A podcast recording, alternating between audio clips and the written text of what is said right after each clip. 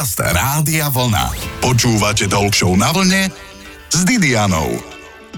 V druhú januárovú nedeľu si zaspomíname na našich milých hostí z roku 2022 v Talk Show na vlne. Však čo by sme spomínali nemilých, hoci tuším, takí ani neboli. V každom prípade prajem vám dobré počúvanie. Pripomenieme si, koľko vecí dedíme po rodičoch, čo robiť, ak človeka sekne v krížoch, ako sa dá žrať a nepribrať, čo potrebujeme na kurz lietania a aj o tom, ako byť dobrým hokejovým čiarovým rozhodcom. Dobré počúvanie výberovky našich tém a hostí roku 2022. Počúvate Talk na vlne s Didianou. Vedci práve objavili gén hamblivosti. Objavili by ho skôr, ale ukrýval sa za dvoma inými génmi. Toto je slávny vedecký vtip a som veľmi rada, že v roku 2022 sme privítali v talk show na vlne aj molekulárnu genetičku Dominiku Valen Drafajovú, ktorá nám porozprávala o génoch aj na vážno, plus aj o tom, čo ju na tej genetike tak fascinuje. Genetika je úžasná a je vlastne súčasťou každého z nás. Začína to tým, že ľudia riešia farbu očí, výšku. Sú to naozaj takéto maličkosti, ktoré sa nás dotýkajú každý deň. Ty si spokojná so svojimi génmi? ktoré Dobrá. si zdedila. Dobrá otázka, ale, ale do veľkej miery áno. Čo dostaneme od každého rodiča? A od každého rodiča dostaneme 50% vlastne svoje genetické informácie. Není to presne 50, sú tam trošku vlastne zmeny v každej generácii, ale naozaj, ako sa hovorí, že obvykle si z obidvoch rodičov bereme to najhoršie. Do ale berieme, berieme si z nich vždy 50%, ktoré sú náhodné. Nikdy to nie je, že len 25%? Nie. A koľko my máme tých génov? To sa dá nejak spočítať? Či to je ču, úplne čudná otázka? Génov máme veľa a nedá sa to úplne spočítať mm-hmm. z toho dôvodu, že v našej DNA sú úseky, ktoré vieme, že sú gény, sú úseky, o ktorých nevieme, čo robia a potom sú úseky, o ktorých uh, vieme, že sú dôležité, ale nie sú to samotné gény. Máme niekoľko desiatok tisíc génov, ale tie čísla sa pomerne ríšia, takže nie je správne uvádzať nejaké konkrétne, ale je ich veľa. Dá sa povedať, že koľko percent nemáme preskúmaných z tejto oblasti? Máme preskúmaný celý genóm a vieme, aká je jeho dĺžka, ale nevieme presne učiť, že čo konkrétne sú gény, pretože a tiež aj čo je dôležité, pretože mnoho ľudí si myslí, že celá genetická informácia sú gény a že všetky sú dôležité, ale nie je to tak. Je to vlastne o tom, že máme časť génov, ktoré sú teda dôležité a robia tzv. proteíny. Vlastne to je to, čo sme sa všetci učili na biológii, že DNA robí RNA, robí proteín. Tá základ základná vlastne dogma biológie molekulárnej, ale sú aj gény, ktoré vlastne robia reguláciu a tie sú dôležité napríklad aj pri bunkách v tom, že máme v každej bunke máme tú istú genetickú informáciu, ale bunka, ktorú máme v oku je iná ako bunka, ktorú máme na koži a je presne dôležité, aby tie bunky vedeli, ktorý z tých génov majú mať zapnutý alebo vypnutý, takže je to naozaj komplikované. Je to tak, že závisí od chromozómov, či sa zo zárodku vyvinie chlapec alebo dievča? Áno. Dobre. Určuje to vlastne spermia, že či spermia nesie chromozom X alebo chromozom Y. A myslíš si, že sa to bude dať niekedy ovplyvniť? Určite áno, aj napriek tomu, že to teda není veľmi etické. Áno, ale pracuje sa na tom? Máš také informácie? Ale... A Bavili ste sa o tom? Ide o to, že pri predimplantačnej genetickej diagnostike, ktoré by som sa možno raz chcela venovať aj ja sama, sa testujú vlastne z embria na to, že či sú nositeľmi nejaké genetické choroby, informácie a podľa toho, napríklad keď sa jedná o nejaké ochorenie, ktoré je v súvislosti s chromozomom X, tak napríklad v tom prípade sa implantujú embria, ktoré sú dievčenské. Ale toto je vlastne momentálne možné iba presne pri takýchto ochoreniach, ktoré sú viazané na pohlavie. Ale inak, že by si rodičia mohli vyberať, že chcem chlapca alebo dievča, tak by sa to veľmi robiť nemalo. Ale mali by sme to nechať na tú prírodu, že teda ktorá spermia vyhrá ten boj. Nechajme teda spermie bojovať. Ďakujem molekulárnej biologičke Dominike Valen a pozor na to, ako sedíte, aby vás náhodou neseklo. Hoci o chvíľu si povieme, čo robiť, ak nás už sekne, aká je tá prvá pomoc. Tak sa v poho uvoľnite vo výberovke z minulého roka. V talk show na vlne si pripomenieme aj rozhovor s pohybovým terapeutom Peťom Čiernikom. Počúvate talk show na vlne s Didianou.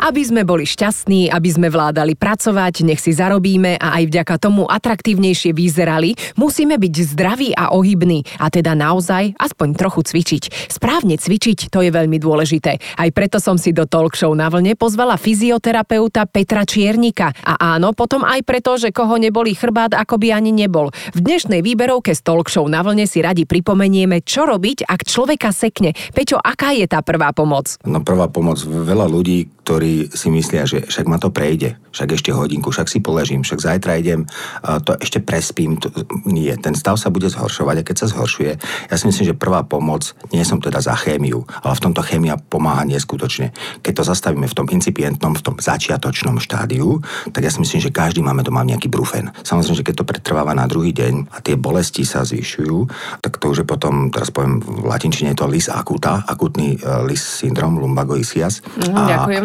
rozumieme. Tak, tak, takže no. je to spodný chrbát, se, sekne vás, laicky sekne vás chrbte, mm-hmm. nemôžeme sa navystreť ani narovnať nič, je len jedna poloha, možno akú nájdete, ak ste šťastní, pretože každá jedna kýchnutie, všetko vás boli. V tom prípade by som vôbec neodporúčal horúcu vaňu. Ako mm-hmm. no, suché teplo. Zavolajte nejakému fakt fyzioterapeutovi, on spraví takú evaluáciu vašho vzťahu, vášho stavu. Aj vzťahu, aj vzťahu. Pohode, aj to Potom neskôr, samozrejme, že sú aj nejaké vzťahy. Spraví ten filter a buď pôjdeš k, k doktorovi, neviem, ortopédovi alebo, alebo traumatologovi na nejakú tú infúzku, ako si spomínala, alebo injekčne, hej, sa to rieši potom. Injekčne, ako dlho trvá tento stav toho seknutia? Týždeň mesiac, podľa toho, koľko Dokiaľ? to necháš. Keď to začneš riešiť hneď, do týždňa môžeš byť fit.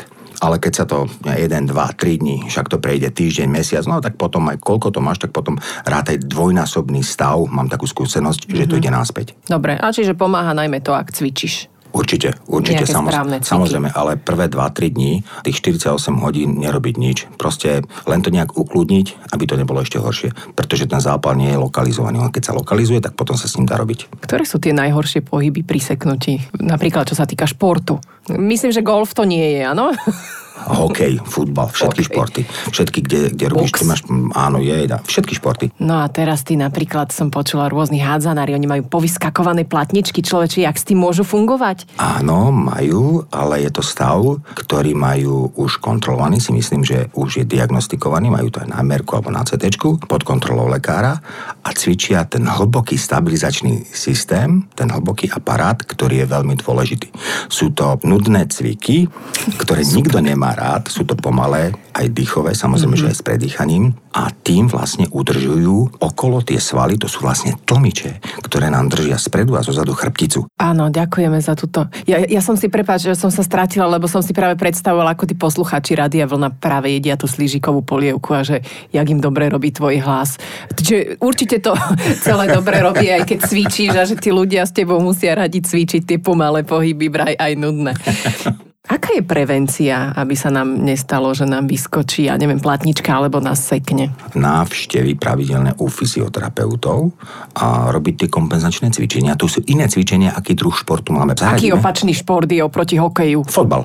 Fakt? Napríklad futbal, alebo hádzana, bicykel, golf nie, lebo to je podobné. Mm-hmm. Hej, takže toto sú tie veci. My sme tak boli na ulici vychovaní a preto nám nič nebolo. Ja som hrával aj, aj, aj ligový futbal, takže my sme hrávali cez zimu hokej napríklad. Liezli sme po stromoch, stávali sme si, ja neviem, balíky s oslami. Hej, Nemachruj, dobre, no, kde tu nájdeš slamu teraz v tejto Bratislave človeče? No, niekto má Jedine, keď niekto príde a trčí mu stopánok, presne tak. Tak ďakujem Peťovi Čiernikovi.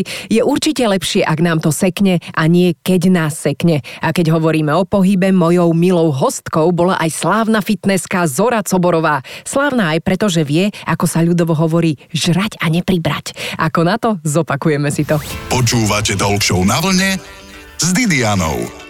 Na programe máme dnes výberovku hostí a tém, ktoré vás zaujali a stále zaujímajú a je to aj novoročný pôst a cvičenie. Hovorí sa, že pod je plačúci tuk a pri Zore Coborovej, ak si s ňou niekedy zacvičíte, plačete teda obrazne povedané stále, aj keď sa usmievate. Zorica je stroj, ale tiež rieši stravovanie, ktoré aktuálne fičí a to už niekoľko rokov, ale k tomu sa dostaneme. Náš rozhovor so Zoricou začal otázkou, či má Zorica radšej vlny na mori alebo vlnu na pletenie.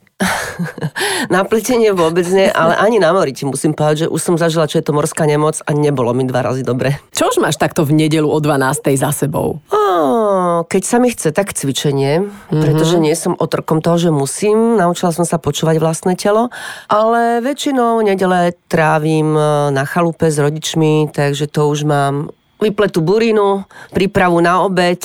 Už sme s obsom boli v lese a podľa toho, aké počasie, tak si aj užívam pri bazene. Je otázka, ktorú najčastejšie počuješ od moderátorov, ľudí, z ktorých stretávaš svojich cvičenkín, že ako často ty cvičíš? Je to jedna z najčastejších otázok. O mne si ľudia myslia, že ja proste cvičím každý deň. Nie som terminátor a moje telo tiež takúto záťaž by nezvládlo, možno v mladom veku, ale keďže starneme všetci a to je jediná spravodlivosť na svete, tak uh, si vyžaduje dostatočnú regeneráciu. Asi tá druhá najčastejšia by bola, že a ty toto naozaj ješ? A čo teda naozaj ješ?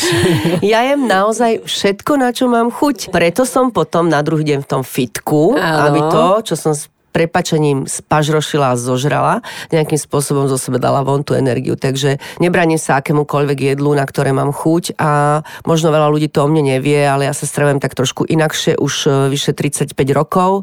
A teraz je to moderné, je to prerušovaná dieta alebo prerušovaná hladovka, ale ja jem raz za 24 hodín, takže je to warrior diet. Máš aj taký čas, že čo ja viem, ješ 20 minút, alebo ješ 5 minút z tých 24 hodín, alebo ješ potom hodinu, keď ješ, alebo ješ 2 hodiny z tých 24 hodín. Vieš čo, ja každému tvrdím, že vrchol všetkého, čo môžeš dosiahnuť e, z hľadiska tvojho tela je počúvať a načúvať a rozumieť, čo ti tvoje telo hovorí. A mne od mladá hovorilo, vlastne keď som mala 12-13 rokov, si pamätám, že ak ma mama nútila raniekovať, tak mi bývalo zle. Takže ma nechala tak a postupne moje teličko sa po súťažiach, samozrejme počas súťaží som musela pravidelne dávať, som sa dostala do fázy, kedy si nastavilo, že u mňa je taká tá hodina medzi 5 a 6, že to už treba, že už o tej štvrtej mi naznačuje, že halo, nezabudla si, blíži sa 5 hodina.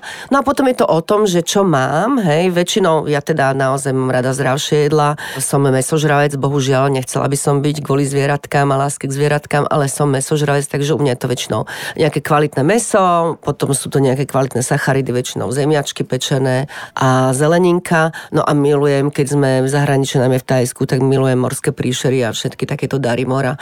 A potom teda jem dovtedy, kým mám pocit zasytenia. Nebraním sa ani sladkému, ale to tiež už som sa naučila počúvať vlastné telo a možno to môžem poradiť aj taký tajný ťahák našim poslucháčom, že viete, ako to býva. Po jedle sladká bodka. To znamená, že dojeme a hneď si objednáme zákusok. A odporúčam všetkým počkať 20-25 minút, aby vám nie hneď po jedle, keď sa vám vlastne zvýši to množstvo cukru v krvi, aby ste si teda ešte objednali zákusok, ale počkali chvíľočku. Takže prídete možno na to, že už tú sladkú bodku nebudete potrebovať. No jasné, už sa úplne vidím. Ale tak mozog funguje na cukor, OK. Poboskajte teraz svoje svaly, usmejte sa na seba do zrkadla a užite si cvičenie po dobrom nedelnom obede, alebo ešte pred. Dobre vám to padne. O chvíľku v našej výberovke v talk show na vlne sa budeme rozprávať s leteckým inštruktorom a s padaním. Som ho radšej nedráždila. Počúvate Talk Show na vlne s Didianou. Človeka rozhodne baví svet, ak má svoje koníčky. Ak snívate o tom, že by ste niekedy chceli pilotovať lietadlo, nech sa páči, letecký inštruktor Majo Oravec nám nedávno v talk show na vlne porozprával aj o tom, čo ako úplný amatér potrebujem na to, aby som mohla začať lietať. V prvom rade potrebuješ lekárskú prehliadku. Mhm, že Musíš vidím. Mať, musíš mať spôsobilosť minimálne druhej triedy. To znamená hovorí čo? V letectve si ťa pozrú od hlavy až po pety. Aj psychicky. Psychicky na túto druhú No, triedu našťastie, nepotrebuješ. Čiže dopravní piloti potrebujú aj psychicky, ale takí tí víkendoví hobbysti nepotrebujú aj psychotesty. Dobre, čiže prídem e, s testami za tebou, s výsledkami a ty potom čo povieš? No ja ťa zaradím do výcviku, dohodneme sa, kedy spravíme teóriu. Ako spravíme teóriu? Koľko trvá teória? 100 hodín. To nie je málo, človeče. To sa aj niečo nové asi naučím, že? Tam sa veľa nových vecí naučíš určite. Asi je to praktické to vedieť pre tú bezpečnosť. Však aj, aj kvôli pocitu, že si niekoho za sebou nechal, kto umí a nie, že tam urobiť nejaký prúser. Však áno. Presne tak. Boli aj takí, ktorí skúšali ťa nejakým spôsobom podplatiť, že tak prosím, nechajme tie testy len tak prižmuročko. Vieš Asi čo, mi to nepovieš nie. do rádia, ale môžeš naznačiť. Nie, nie, nie, nie, nie. Väčšinou, väčšinou tomu pristupujú zodpovedne, lebo ozaj nebavíme sa o jazdení na motokáre, ale je to lietanie, takže Dobre, čiže 100 hodín teórie, ďalej. 100 hodín teórie a po 100 hodinách teórie, kde si ťa už pripravíme aj na tú letovú časť, tak sa začína lietať. Začínam lietať. Čo potrebujem na to, aby som si mohla sadnúť do lietadla? Mať absolvovanú teóriu. A oblečenie, nejaké šaty, lodičky. V čom sa cítiš dobre? No lodičky asi nie, ale v čom sa cítiš dobre? Máme kopec dievčat, ktoré chodia lietať, ale v šatách, a tuším, že nie. Čiže je jedno kvázi, čo mám na sebe, čo ak v kabine teplo zbytočne. Hlavne treba mať na sebe to, čom sa cítiš dobre, ako som povedal, je tam teplo. Je tam V teplo. lete je tam teplo. V tých menších lietadlách nemáte moc klimatizáciu. Vôbec nemáme. A potom tá e, vzduchotechnika, keď už si hore, to nejakým spôsobom funguje No, Čím ideš lepšie? vyššie, každých Áno. 300 metrov sa ochladzuje približne o 2 stupne Celzia a čím si vyššie, tak je tam chladnejšie, je tam príjemnejšie, ale zase bližšie slniečku a to ťa krásne opaluje. Čiže lietate aj keď je vonku 38 stupňov Celzia, dá sa to vydržať? Vieš čo, vyhýbame sa tomu. Lebo potom človek aj horšie mu to myslí, čo si budeme hovoriť. Áno, áno, áno. Vyhýbame sa tomu, že teraz v takýchto letných dňoch lietame čo jen do 11, potom ideme na kúpalisko a potom lietame od 6 večer. Na kúpalisko lietadlom. Aj vidíte, to sa vám môže stať, ak ste letecký inštruktor. Výbava kabiny. Prišla som do lietadla, sadla som si, čo mi povieš? Fúr sa pýtam, že čo mi povieš, lebo čakám, čo mi povieš. Máme tam letové prístroje, ktoré nám hovoria o tom, ako letíme, kam letíme. Potom tam máme motorové prístroje, aby sme vedeli, ako nám idú motory alebo ako nám ide motor. A potom tam máme nejaké ovládacie prvky, ktorými ovládame to lietadielko. Jedno za druhým skúsme si pomenovať, čo je najdôležitejšie sledovať, keď e, naštartuješ. No keď naštartujeme, najdôležitejšie je sledovať, že či mi motor pracuje v správnych režimoch, či mi to máže. Proste takéto základné veci, ktoré by sme mali sledovať aj pri aute. Máže na spôsob, kto máže, ten jede? Áno. Čiže počúvame motor, alebo sledovať ho môžeme ako? Podľa prístrojov, tam mi prístroje začnú ukazovať, že či mám správne hodnoty, parametre. Ďakujem pilotovi Majovi Oravcovi. Dievčatá budú súhlasiť, že najlepšie, ak šoféruješ malé lietadlo, je, že si môžeš zobrať aj 17 druhov batožiny a nie je problém. Asi. No nič. A ešte sa pozrieme na fešáka na ľade dnes. Do výberovky som zmestila aj svalnatého čiarového hokejového rozhodcu Šimona Sineka. Ten nám porozpráva už o chvíľu aj o tom, ako si pískať a dobre vyzerať. Počúvate Show na vlne s Didianou.